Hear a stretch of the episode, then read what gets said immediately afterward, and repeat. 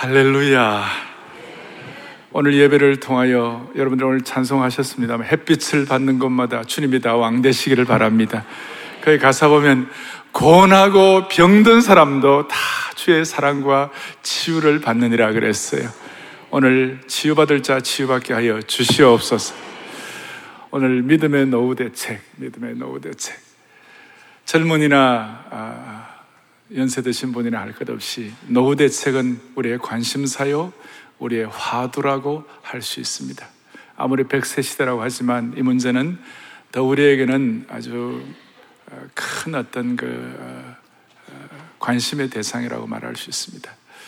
오늘 1절에서 열왕기상 1절에서 오늘 다윗 왕이 나이 많아 늙으니 그다음 뭡니까? 이불을 덮어도 따뜻하지 아니하니라. 나이가 많아지면 이불을 덮어도 추워요. 젊으면 이불을 차고 사는데, 차고 자는데 이불을 덮어도 추워요. 아무리 대단하고 아무리 영광스러운 한평생을 살았다 하더라도 인생은 결국 이렇게 되는 거예요. 다윗은 젊은 시절에 수많은 전쟁을 치르고 피를 흘리면서 광야의 풍찬 노숙을 했죠. 찬바람과 서리와 이슬을 맞고 고생을 했습니다. 자연스럽게 나이가 드니까 몸에 열이 떨어져서 추위를 쉽게 느끼는 것입니다. 여러분, 세월 앞에 누가 장사가 있겠습니까? 한때 세상을 주름 잡던 사람도 대단히 유명한 셀럽도 시대를 호려가는 권력자들도 결국은 머리에 백발을 이고 배 둘레헴의 노년을 만나는 것입니다. 배에 둘레에 햄을 붙이고 다는 것과 같이 노인이 되면 그래 되는 것이 젊은이는 늙고 한 세대는 지나가는 것입니다. 제가 요즘 생각해 세월은 갈 줄만 알고 올 줄을 몰라요. 그리고 누구든지 세월 앞에서는 절박해지는 것입니다. 절박함. 제가 27살 때 95세 되신 할아버지 목사님이 이북에서 오신 목사님인데 설교를 하셨어요. 근데 설교의 제목이 제가 평생 남고 있어요. 지금 제 머리에. 그게 뭐냐면 95세 할아버지 목사님이 김홍식 목사님이라고 하신 분이었는데 그 안희수 김동명 목사님의 아버님, 시아버님이셨는데 제목이 뭐냐면 노쇠의 비에 늙음에 비해 95세 하시면 전도서 12장을 고 설교를 하시는데 거기 보면 그 창문이 흐려졌다. 그리고 맷돌 가는 것이 끊어졌다. 그리고 기둥이 흔들린다. 이 나오는데 이게 남 얘기가 아니고 본인 얘기라 그러면서 나이가 들면 눈이 잘 안 보인다는 것이에요. 그게 창문이 흐려지는 것이고. 그 다음 맷돌이, 맷돌이 이렇게, 맷돌이 뭐냐면 이, 이 어금니 있잖아요. 어금니. 어금니, 어금니가 이게 다 부실해져 가지고 잘 씹지를 못한다는 것이에요. 95세. 아주 오래전, 오래전 얘기죠. 아주, 그런 실감이 될 수가 없어요. 나이가 들면 늙을 수밖에 없고, 세월과 죽음 앞에서는 모두가 다 평등한 것입니다. 그래서 우리는 겸손할 수밖에 없고, 오늘 이 말씀 앞에 나이가 젊든 많든 우리는 귀가 열릴 수밖에 없다고 생각하는 것입니다. 그래서 오늘 저는 어떻게 하면 이 믿음의 노후 대책을 제대로 할 것인가. 아주, 아주 제가 한 몇 가지를 여러분들과 같이 나누고 싶어요.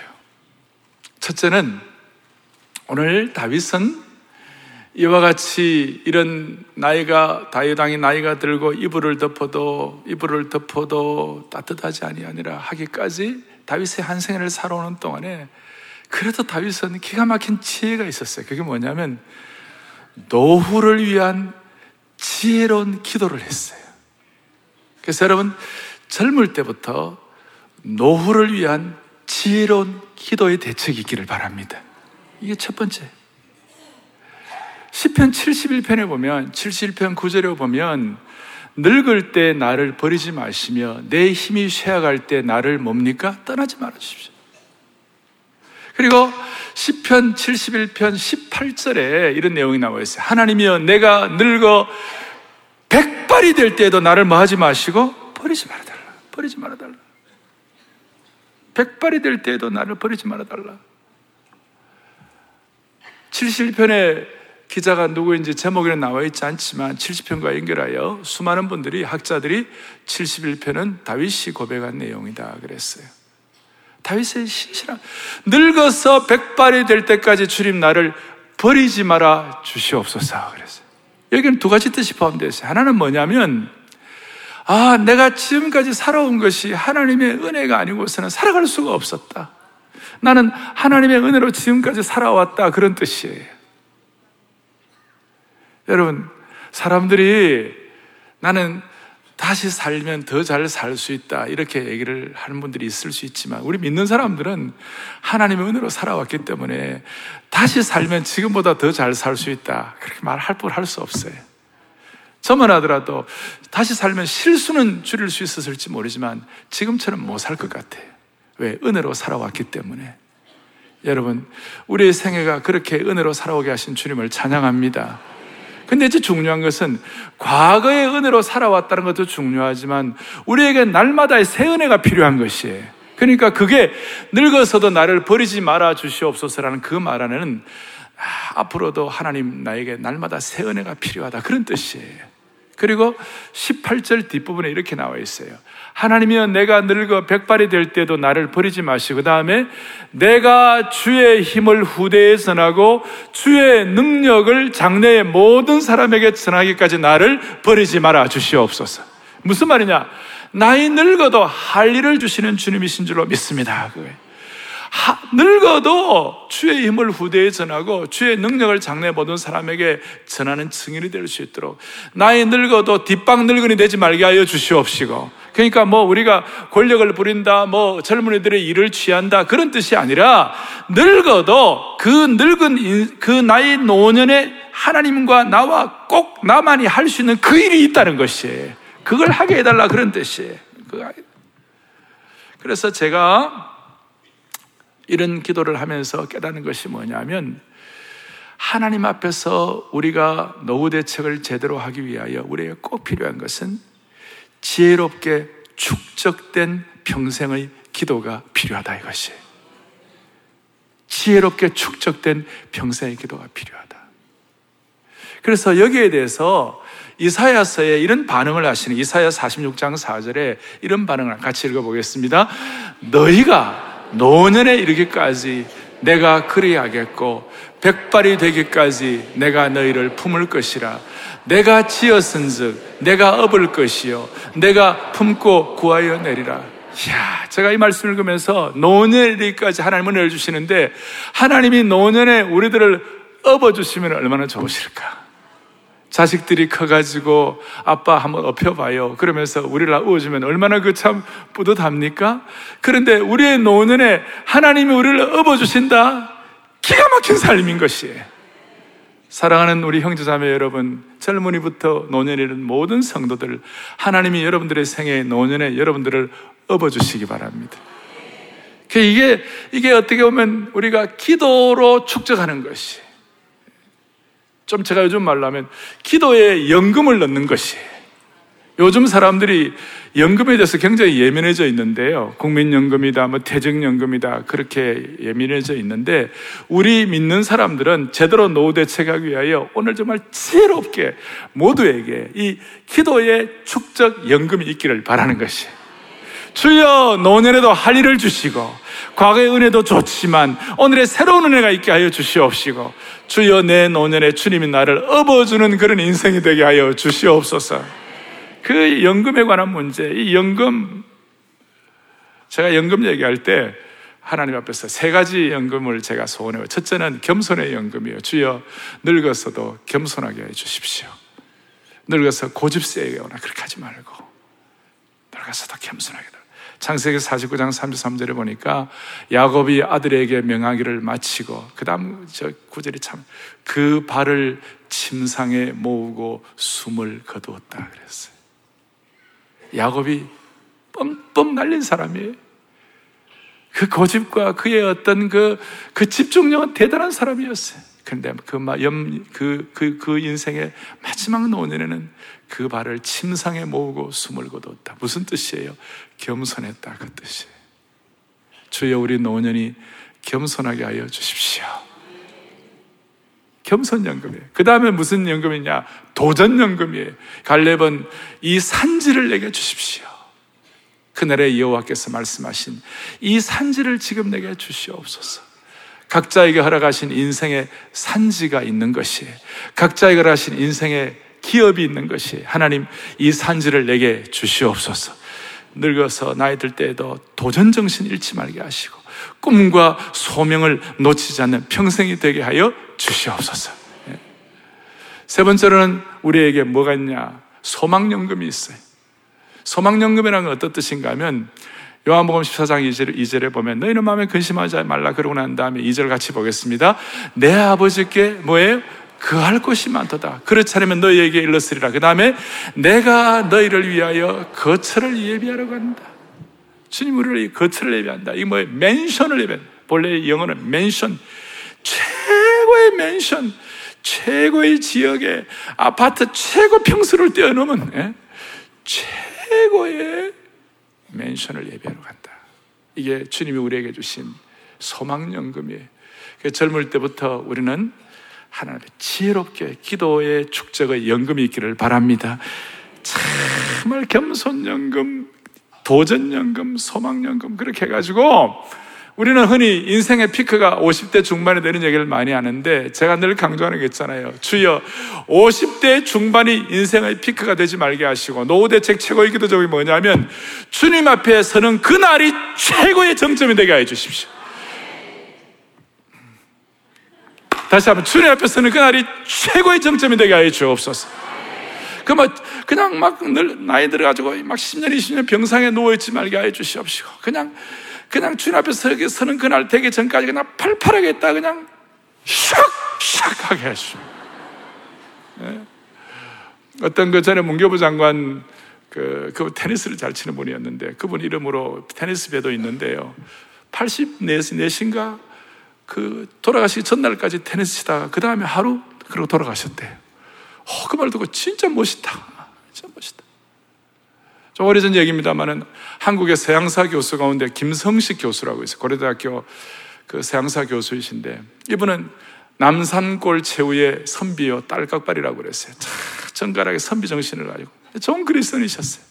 근데 그분 원고 딱 쓰고 그날 저녁에 목욕하고 옷 갈아입고 밤에 저 돌아가셨대. 얼마나 멋있어요. 그리고 그분이 제일 좋아하는 찬송은 내 영혼이 은총 입어 중환자 침박해 보니. 우리가 이런 노후를 위해 기도할 수 있다고 믿습니다. 예? 그래서 오늘 그리고 우리의 기도를 제가 보니까요. 우리가 간절히 기도한 기도 제목은 언젠가는 하나님이 응답하시더라고요. 그렇죠. 개인 생애를 살아가면서 그런 일이 많잖아요. 그런데 왜 노후를 위하여 젊을 때부터 다윗처럼 이렇게 계속 기도하면 주님이 안 들어주실 이유가 어디 있겠어요? 제가 지금 시간이 없기 때문에 우리 오랜 기도를 못하지만 이 시간 마음속에 제가 여러분 아름다운, 아름다운 노후를 위하여 여러분들의 생애의 마지막에 피크가 되게 하시고 여러분들 아름다운 노후가 될 수 있도록 은혜를 주옵소서. 그러면 여러분 아멘 한번 해보실 수 있겠어요? 오늘 이걸 한번 여러분들이 아멘 하시면, 요 시간에 아멘 하시면 하나님 요 사진 찍어 놓으시고 여러분들의 노후가 은혜 있기를 바랍니다. 물론 살다 보면 아플 수도 있고, 그 다음에 뭐 힘든 거 있겠지만, 우리 좀 주님 앞에 서운하는 것은 그냥 노년에 그냥 열심히 늙어서도 할 일을 갖고 있다가 샥! 샥! 하게 해주십시오. 사랑하는 교우들이여, 여러분들의 인생의 마지막이 최후의 피크가 되게 하시고, 아름다운 노년의 은혜를 주시기를 소원합니다. 좀 더 크게 할 수 없습니까? 자, 여러분들의 인생의 아름다운 논인이 되기를 주님 이름으로 축원합니다. 아멘. 제가 주님 이름으로 축원합니다 말을 설교할 때 거의 안 써요. 아마 1년에 거의 제대로 안 써요. 안 쓰는데 아름다운 논인은 너무 소중하기 때문에 축원할 수 있다고 생각합니다. 다시 한번 여러분들의 인생의 마지막이 피크가 되게 하여 주시옵시고 우리 온 성도들 아름다운 노년이 되기를 축원합니다. 아멘. 오늘 이거 사진 찍어 놓으시고 주께서 베풀 만한 자비를 베풀어 주시기를 원합니다. 예, 예. 오늘 우리 찬양대가 찬송과 종기 영광 모든 것이 주께로 있다고 그랬으니까 그 능력으로 우리에게 임하실 줄로 믿습니다. 첫 번째는 아름다운 그야말로 노후를 위한 지혜로운 기도가 우리의 노후를 준비하게 하는 것이에요. 두 번째로는 우리에게 뭐가 필요한가 하면 끝까지 우리에게 한결같은 충성이 필요해요. 한결같은 뭐가 필요하다고요? 충성. 한결같은 충성. 오늘 다윗에게는 또 아비삭을 주시고 또 아비삭을 통하여 끝까지 가게 하시고 뭐 그런 게 있는데 오늘 이 열왕기상 1장 본문은 충성과 배신에 대한 본문이에요. 오늘 여러분들 시간 때문에 다 못 읽었습니다만은 본문의 내용은 이런 뜻이 이런 것이에요. 다윗에게는 그의 친위 장관, 다윗의 용사 군대 장관 요압이 있었어요. 또 다윗에게는 아비아달이라는 제사장이 있었어요. 아비아달은 그 과거에 다윗이 노베 그 아이멜렉 제사장 거기에 피했을 때 사우랑이 다윗을 숨겨줬다고 그래 85명의 제사장 집안이 하루아침에 피비린내 나고 살육을 당했어요. 근데 그 아이멜렉의 아들 아비아달이 혼자 살아남아 가지고 다윗이 그를 아껴서 제사장으로 삼고 또 다윗이 기드론 시내가에 눈물로 도망을 갈 때도 같이 가고 그런 사람이었어요. 그러니까 다윗과 평생을 같이 할 사람인데 오늘 무슨 일이 벌어졌는지 아도니아라는 왕자 편에 서가지고 다윗의 뜻도 배신하면서 그들의 말년이 충성되지 못했어요. 이 요압과 아비아들은 다윗의 측근 중의 측근인데 무슨 일이 벌어졌는지 이때에 다윗을 배신하게 된 거예요. 왜 배신했을까? 이제 살펴보니까 다윗에게 아도니아라는 아들이 있었어요. 근데 아도니아가 겉으로 볼 때 너무 괜찮은 아들이었고 그 아도니아에 대해서 6절 좀 보세요. 1장 6절에 보니까 왕상 1장 6절에 보니까 보세요. 그는 그는 아도니아. 아도니아는 압살롬 다음에 태어난 자요. 용모가 심히 준수한 자라. 그의 아버지가 너가 어찌하여 그리 하였느냐고 하는 말로 한 번도 그를 섭섭하게 한 일이 없었더라 그랬어요. 얼마나 뭐 괜찮았는지는 모르지만 한 번도 아도니아에 대해서 얘기하지 않을 정도로 아도니아는 빼어난 왕자였던 것 같아요. 그러니까 요압과 아비아달이 볼 때에 아, 이 아도니아에게 붙으면 우리의 힘과 우리가 가진 권력과 우리가 가진 이 우리 그 지금 파워가 계속 이어갈 수 있겠구나. 그래 생각을 하고 요압과 아비아달이 아도니아에게 붙어버린 것이. 어떻게 보면 요압과 아비아달도 노후가 좋아야 되는데 그 한결같은 충성을 하지 못함으로 말미암아 완전히 뒤틀려 버린 거예요. 왜? 다윗은 이제 늙고 이불을 덮어도 추위를 느끼고 다윗에게 힘이 이제 힘의 파워가 없었다고 생각했는지 그런 일들을 벌인 거예요. 제가 볼 때 이걸 해석하면서 너무 가슴이 아팠던 게 뭐냐면 이분 요압이 그 군대 장관이 힘센 사람이 어떻게 아, 다윗에게 한 번이라도 물어보면 될 텐데 왕이여 이러이러한 일인데 이거 되겠으면 물어보면 아니야 아도니아가 아니고 솔로몬이야 말을 해줄 터인데 물어보지를 않는 거예요. 아비아달도 마찬가지예요 아비아달도 그가 제사장이잖아요. 제사장은 하나님께 물어보는 것이 물어보는 것이 그의 역할인데 하나님께 물어보지 아니하고 어떻게 하면 자기 파워 한번 이렇게 유지시켜 볼 것인가? 기가 막힌 일이에요. 그러니까 하나님을 두려워하지 아니하고 하나님 믿는다고 하면서도 자기 힘에 대한 관심, 파워에 대한 관심이 더 컸던 거예요.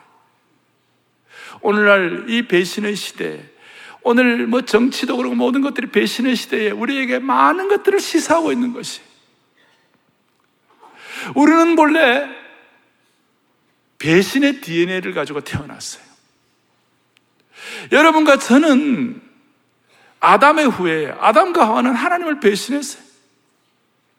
사람들 모두가 다 우리에게 정말 신령한 그리스도의 보혈의 능력과 피로 우리가 목욕하고 발머리끝부터 발끝까지 정리되지 않으면 우리는 항상 배신의 DNA가 남아 있는 거예요.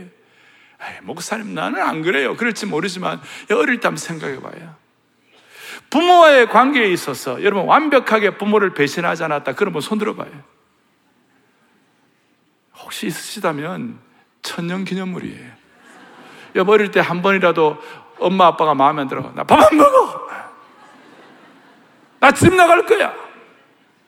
또 실제로 나간 분도 많아요. 여기 몇 분들 보면 나간 분 집 나가. 집 나가 며칠 동안 부모 속썩이다가. 어?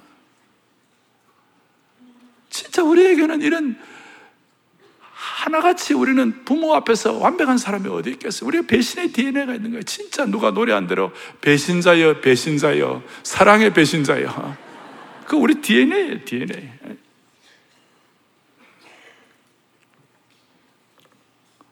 오죽하면 10편 41편 9절에 다윗이 이런 고백을 합니다. 내가 신뢰하여 내 떡을 나눠 먹던 나의 가까운 친구도 나를 대적하며 그의 발꿈치를 드러내다. 탁 들고 배신하는 것이.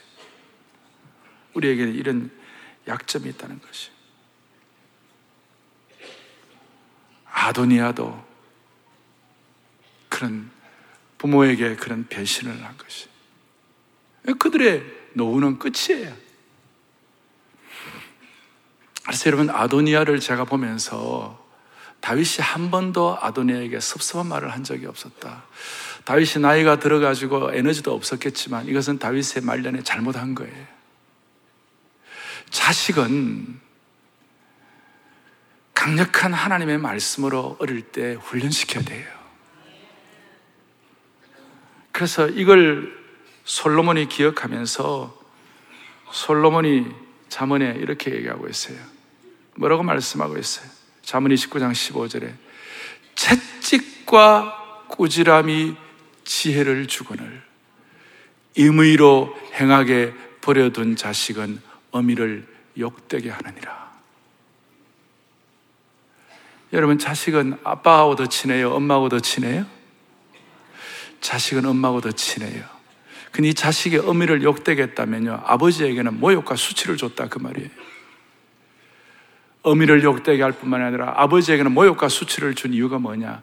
채찍과 꾸지람으로 자식을 지혜롭게 가르치지 않았기 때문에.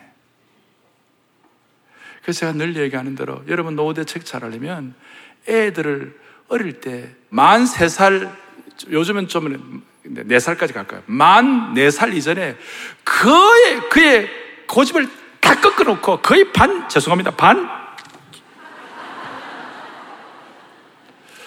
여러분 이렇게 이렇게 해놓아야 말씀으로 하고 이렇게 해놓아야 그 다음에 후유증이 없어요. 여러분 노후가 평안한 거예요. 근데 어릴 때 어여여 해가지고 어, 어릴 때 어여여 해가지고 애들로 부려. 요즘 애들이 완전히 신이에요 정말. 제가 다시 얘기합니다. 만네살 이전까지는 기억도 잘 못할 때니까 반 그, 저도 아이들을 키우잖아요. 똑같은 뱃속에서 태어나도 형제들의 성격이 달라요. 어떤 아이는 벌써 그라고 두 손 딱 들게 하면 어떤 아이는 딱 보고 상황을 보고 미리 항복하는 것이 내 몸이 이롭겠구나 하면 딱 아빠 잘못했어요. 용서해 주세요. 손 내려요. 근데 어떤 자식은 끝까지 들고 있는 거예요. 그걸 내가 끝까지 나도 끝까지 손을 대는 거예요. 끝까지. 근데 제가 왜 이런 얘기를 하느냐. 우리가 어릴 때부터 애들을 연단하고 훈련시켜 놓지 않으면 여러분들은 노후가 힘들어요. 정말. 그래서 우리가 그렇다 우리 고집으로, 우리 함부로 할 수는 없죠. 말씀으로 연단을 시켜야 되는데. 제가 최근에도 어떤 분 얘기를 들었는데, 목사님 말씀 듣고 토요 비전 새벽 예배 힘들어도 데리고 나오고 애들을 이렇게 암송하고 하는데 힘은 힘은 들었지만 이렇게 하는 것이 결국은 우리 아이에게 제일 큰 축복이었습니다. 이런 고백을 제가 하는 걸 들었어요. 여러분 다시 얘기합니다. 우리에게는 배신의 DNA가 있어요. 우리는 주님 앞에 서는 그날까지 충성돼야 하는 것이에요. 그리고 그 뒤에 이제 나오는 것이 누가 나옵니까? 사독과 그 다음에 나단과 분하냐와 이런 사람들이 나와요. 아도니아는 요압과 아비아달과 같이 끼리끼리 모이고 배신자들은 배신자들끼리 모이는 거예요.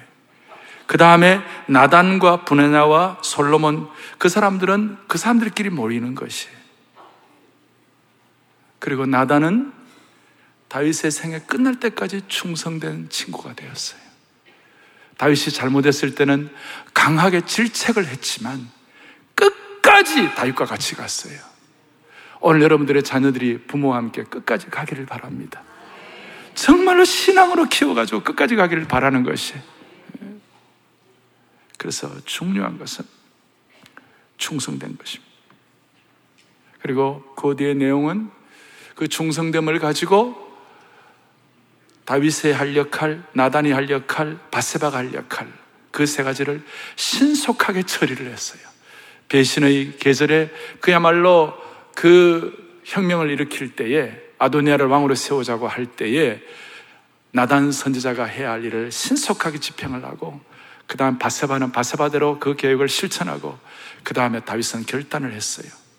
우리는 우리의 생애를 다하는 그날까지 살아가는 동안에 우리가 또 해야 할 결단이 있어요. 무슨 말인가 하면 노후가 좋으려면 여러분 유라굴로 광풍에 276명이 한 명의 목숨도 죽지 아니하고 사도 바울을 통하여 다 살겠다고 그랬어요. 근데 배가 유라굴로 광풍에 깨어졌어요. 그러면 깨어졌는데 한 명의 목숨도 다 어, 죽지 않고 다 살리라 그런 예언 들었다고 그래갖고 그냥 배 깨어지고 났는데 배, 배 안에서 가만히 있으면 꼬르륵 죽는 거예요. 거기에 널빤지를 가지고 헤엄을 치고 나와야 사는 것이에요. 하나님 우리에게 귀한 노후 대책하게 하고 있는 방향을 주시지만 우리가 붙잡아야 할 결단이 있고 신속히 행할 일도 있는 것이에요. 그걸 오늘 열왕기상에서 설명을 하고 있어요. 그 다음 세 번째로 중요한 것은 첫 번째 지금 좋은 기도 연금으로 축적하라 지혜롭게. 그 다음에 우리의 우리의 충성의 DNA를 계속 이어가야 돼. 그러나 우리의 속에는 배신의 DNA가 있으니까 늘 조심하게 우리 아이들 어릴 때부터 제대로 이렇게 연단해. 세 번째로는 좋은 후계자를 세우는 것이 최고의 노후 대책은 후계자를 잘 세우는 것이. 역대상 29장 28절에 보면 다윗은 존귀를 누리다가 나이 많아 늙도록 부하고 존귀를 누리다가 죽었다. 그 이유가 뭐냐? 그의 아들 솔로몬이 대신하여 왕이 되니라 그랬어요. 솔로몬이 왕이 된 솔로몬의 왕 되는 후계를 잘 정했기 때문에 다윗의 말년이 축복이 된 것이에요. 아, 저는 이거 보면서 결국 솔로몬을 잘 세웠기 때문에 그리고 솔로몬은 지혜로운 아들이었어요. 지혜로운 아들을 세우니까 제가 자문의 19장 3절을 보다가 바로 읽어야 하고 박수를 쳤는데 자문의 19장 3절을 보겠습니다. 함께 보죠. 지혜를 사모하는 자는 할렐루야. 여러분, 아버지 동지 여러분, 기쁘기를 원하십니까? 자식이 지혜가 있어야 돼요. 자식이 지혜를 사모해야 돼요. 자식이 지혜를 사모하는 자식이 되면 아비가 즐거운 것이, 노년은 즐거운 것이. 다시요. 자식이 지혜를 사모하고 자식이 지혜로우면 아비의 노년이 뭐하다고요? 즐겁고 기쁘다. 제가 잘 아는 장로님이 한 분 계세요. 정장로님이 잘 아는 장로님이 계시는데 저하고 연배가 좀 비슷해요. 근데 이분이 그 아버님 목사님이신데 그 아버님을 이제 그 아버님은 거의 90이, 90이 넘으셨는데 그, 그 아버님을 대하는 걸 보면요. 제가 너무 도전이 돼요.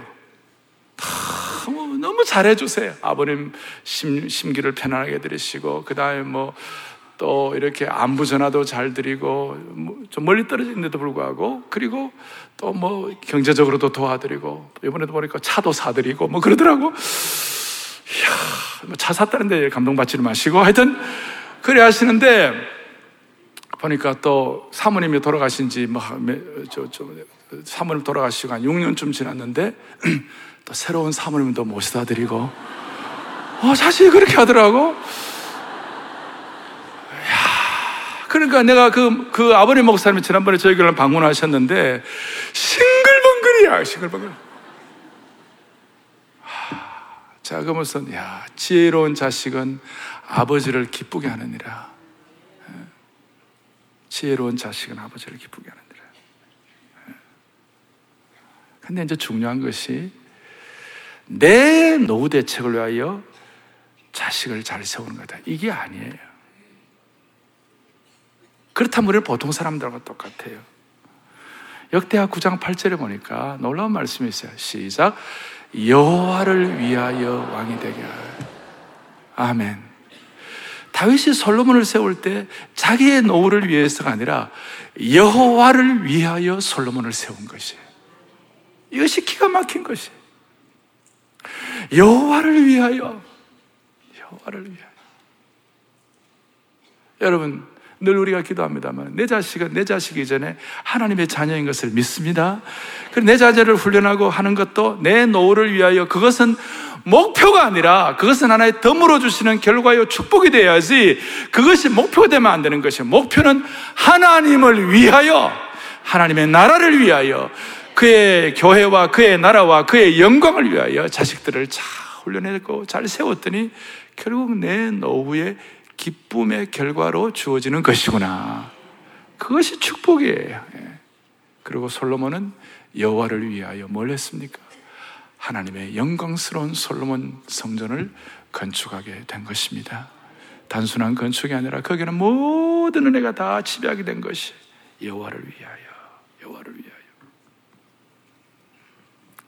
자, 세 가지를 말씀드렸습니다. 첫째는 지혜로운 기도, 기도의 연금. 두 번째로는 한결같은 충성. 막판에 가가지고 여러분들 그 삐끗하지 말아야 돼요. 세 번째로는 좋은 다음 세대 키우는 것이. 이렇게 할 때 우리에게 그 결과로 두 가지 문제가 해결이 돼요. 하나는 실제적으로 우리에게 살아가는 심리의 문제가 해결되고 또 하나는 영원한 영적인 문제가 해결이 돼요. 그 심리의 문제는 뭐냐면 사람은 누구나 다 거절당하면 어떻게, 어떻게 될까는 두려움이 있어요. 모든 사람은요. 모든 사람. 그러니까 노후에 늙어도 우리 대한민국 사람들이 갖는 옛날에 갖는 하나의 상징, 고려상이라는 게 있어요. 누가 나를 자식이 내었던지 뭐 어떻게 하나. 이런, 이런 것들이 있을 수 있는 거예요. 거절의 문제가 나타난 것이에요. 사람은 누구나 다 거절에 대한 고민을 갖고 있는 것이에요. 인생에 가장 큰 상처를 주는 것이 거절이에요. 그래서 아이가 이 땅에서 태어나가지고 부모로부터 버림받을 때 그게 큰 상처로 남아요. 부모가 없이 자란 사람들 가운데 부모의 사랑을 못 받은 분들은 늘 그 약간 그, 안 그런 분도 있지만 대체적으로 얼굴에 뭔가 2%가 어두, 어두운 게 있잖아요. 그런데 고아로 자랐지만 제가 아는 목사님, 후배 목사님 한 분은 고아로 자랐지만 하나님의 사랑을 절감하고 하나님과 인격적인 것이 정리될 때에 그의 얼굴이 환해지고 밝은 것을 제가 보았어요. 그래서 사람들은 버림받는 것을 두려워하는 거예요. 증거는 아이들은요, 아이들이 막 울다가도요, 웬만한 아이들 울다가도 안아주면 울다가도 울음을 멈추는 것이에요. 무슨 말이냐? 인간의 깊은 영혼 속에서 용납의 특별한 치료약을 먹어야 건강한 인생을 살고 건강한 노후 대책을 할 수가 있다는 것이에요. 그러니까 우리가 노후에 버림받는 것보다 더 큰 상처가 어디 있겠어요? 예? 어떤 70대신 어른이 아내 보고 그래요. 여보, 내가 삼식이 안 할 테니까 나를 버리지 말아 달라고 했잖아요. 뭐 많은 것들을 시사하고 있는 것이. 대한민국 지금 70이 넘은 어른들 가운데, 60 이후의 어른들 가운데 상처가 얼마나 많은지 몰라요. 우리는 어른들 6.25를 지나고 8.15를 지나고 6.25를 지나고 5.16을 지나고 5.18을 지나고 이런 과정들 가운데 수많은 거절과 상처와 편갈림과 이 모든 것들이 우리 민족 역사에 지금 막 배어 있는 것이에요. 그 사람들은 거절과 배신에 대한 상처가 있기 때문에 버림받지 않아야겠다는 몸부림을 치고 있어요. 따라서 저는 그렇게 기도하고 있어요. 어린아이가 울더라도 울다가도 부모가 사랑을 안아주면 그 울음을 멈추듯이 사랑의 교회 모든 성도들 상처 많은 세상에서 여러분 이 본당에 들어올 때마다 이 안아주심의 본당에 들어올 때마다 모든 거절과 상처가 치유되기를 바라는 것이에요. 하나의 놀라운 심볼이고 이건 어떤 우리의 어떤 참 기도의 제목이 될 수가 있는 것입니다. 다시 한번 모든 성도들은 일주일에 어떤 삶을 살았든 이 본당에 들어오는 순간 모든 거절과 상처로부터 치유되기를 바라는 것이에요. 이것이 축적되고 축적되고 5년, 10년, 20년, 30년 오늘 그런 찬송을 보고 햇볕이 비치는 곳마다 주님 왕이 되어 주시고 아까 말씀한 고나고 병든 몸들도 주여 사랑과 치유를 경험하게 달라고 했잖아요. 그것이 우리에게 최고의 노후 대책이 되는 것이에요. 영광 송 부를 때마다 하나님의 영광을 이 땅에서도 예고편으로 맛볼 수가 있는 것이. 그리고 또 하나는 거절의 문제가 치유되고 또 하나는 뭐냐면 우리에게서 최고의 노후 대책은 영생의 문제예요. 영원한 생명의 문제예요. 생로병사는 나이가 들면 다, 다 와닿는 것이에요. 그래서 오죽하면 생로병사라는 프로그램이 있잖아요. 생로병사, 왜 사람은 태어나서 늙고 병들고 죽는가? 철학적 질문이요. 인생의 가장 깊은 고민이라고 말할 수 있어요. 조심스럽긴 하지만 우리 석가모니는 이 문제를 치열하게 고민했습니다. 그의 치열한 고민은 나름 뜻이 있습니다. 그리고 인생의 깊이를 갖게 했습니다. 나름 고마운 일입니다. 그러나 생로병사를 치열하게 고민하고 아파하고 고민 그 그거 가지고 그냥 철학적 물음을 갖는다고 해서 그 문제가 해결되는 것은 아니었다 이 말이에요. 그렇다고 해서 생로병사의 문제를 풀 수가 없었어요. 왜냐하면 그에게는 생로병사의 한계를 초월하는 초월적 능력을 경험하지를 못한 것이에요. 제가 조심스럽게 접근합니다만 그러나 오늘 우리가 이런 기도를 하고 주님 앞에 우리의 마음을 드리고 주님 앞에 하나님의 자녀가 되어서 노후를 위하여 주님 앞에 기도하는 그 순간 하나님이 허락하시면 성도들마다 하나님의 신적 초월적 개입이 있는 것이에요. 다시 한번 신적 초월적 개입이 있는 것이에요. 그저 끊임없이 순환되는 영겁의 역사, 영원한 윤회의 역사관에서 사로잡혀 있는 그 생로병사의 그런 문제 가운데서 우리 복음은 초월하신 주님, 생사를 초월해 계시는 주님, 역사를 초월해 계시는 주님이 우리에게 오셔서 우리의 시야를 넓혀 주시고 우리의 눈을 열어서 진정한 노후 대책인 영생의 능력을 갖게 하는 것이에요. 그러니까 생로병사는 모든 죄 많은 인간들의 형벌이라고 말할 수 있지만 초월적 신적 개입을 믿는 하나님의 백성들에게는 생로병사는 영생으로 가는 문이 될 수가 있는 것이에요. 여러분 영생이 무엇입니까? 영원한 생명 부활이 무엇입니까? 그것은 바로 요한복음 17장 3절을 보겠습니다. 영생이 뭐예요? 다 같이 보겠습니다. 영생은 유일하신 참 하나님 그가 보내신 자 예수 그리스도를 아는 것이니라. 아멘. 여러분 예수님을 아는 줄로 믿습니다. 예수님을 믿는 줄로 확신합니다. 예수님을 내 구세주와 주님으로 인격적으로 모시는 줄로 믿습니다. 그것이 바로 영생인 것이에요. 영생은 주님을 믿고 아는 것이에요. 이것이 우리의 최고의 노후 대책이 되는 것입니다. 죽음도 두렵지 아니하고 저 영생의 능력, 초월적 신적 개입의 예고편을 이 땅에서도 맛보는 것입니다. 그것이 부활의 능력이에요. 삶의 애환과 고난이 수없이 많지만 오늘 초월적 신적 개입을 통하여 거절의 문제를 해결하고 영생으로 여러분들의 생애가 참으로 복될 수 있도록 한 분 한 분 은혜 위에 은혜를 덧입혀 주시기를 소망합니다.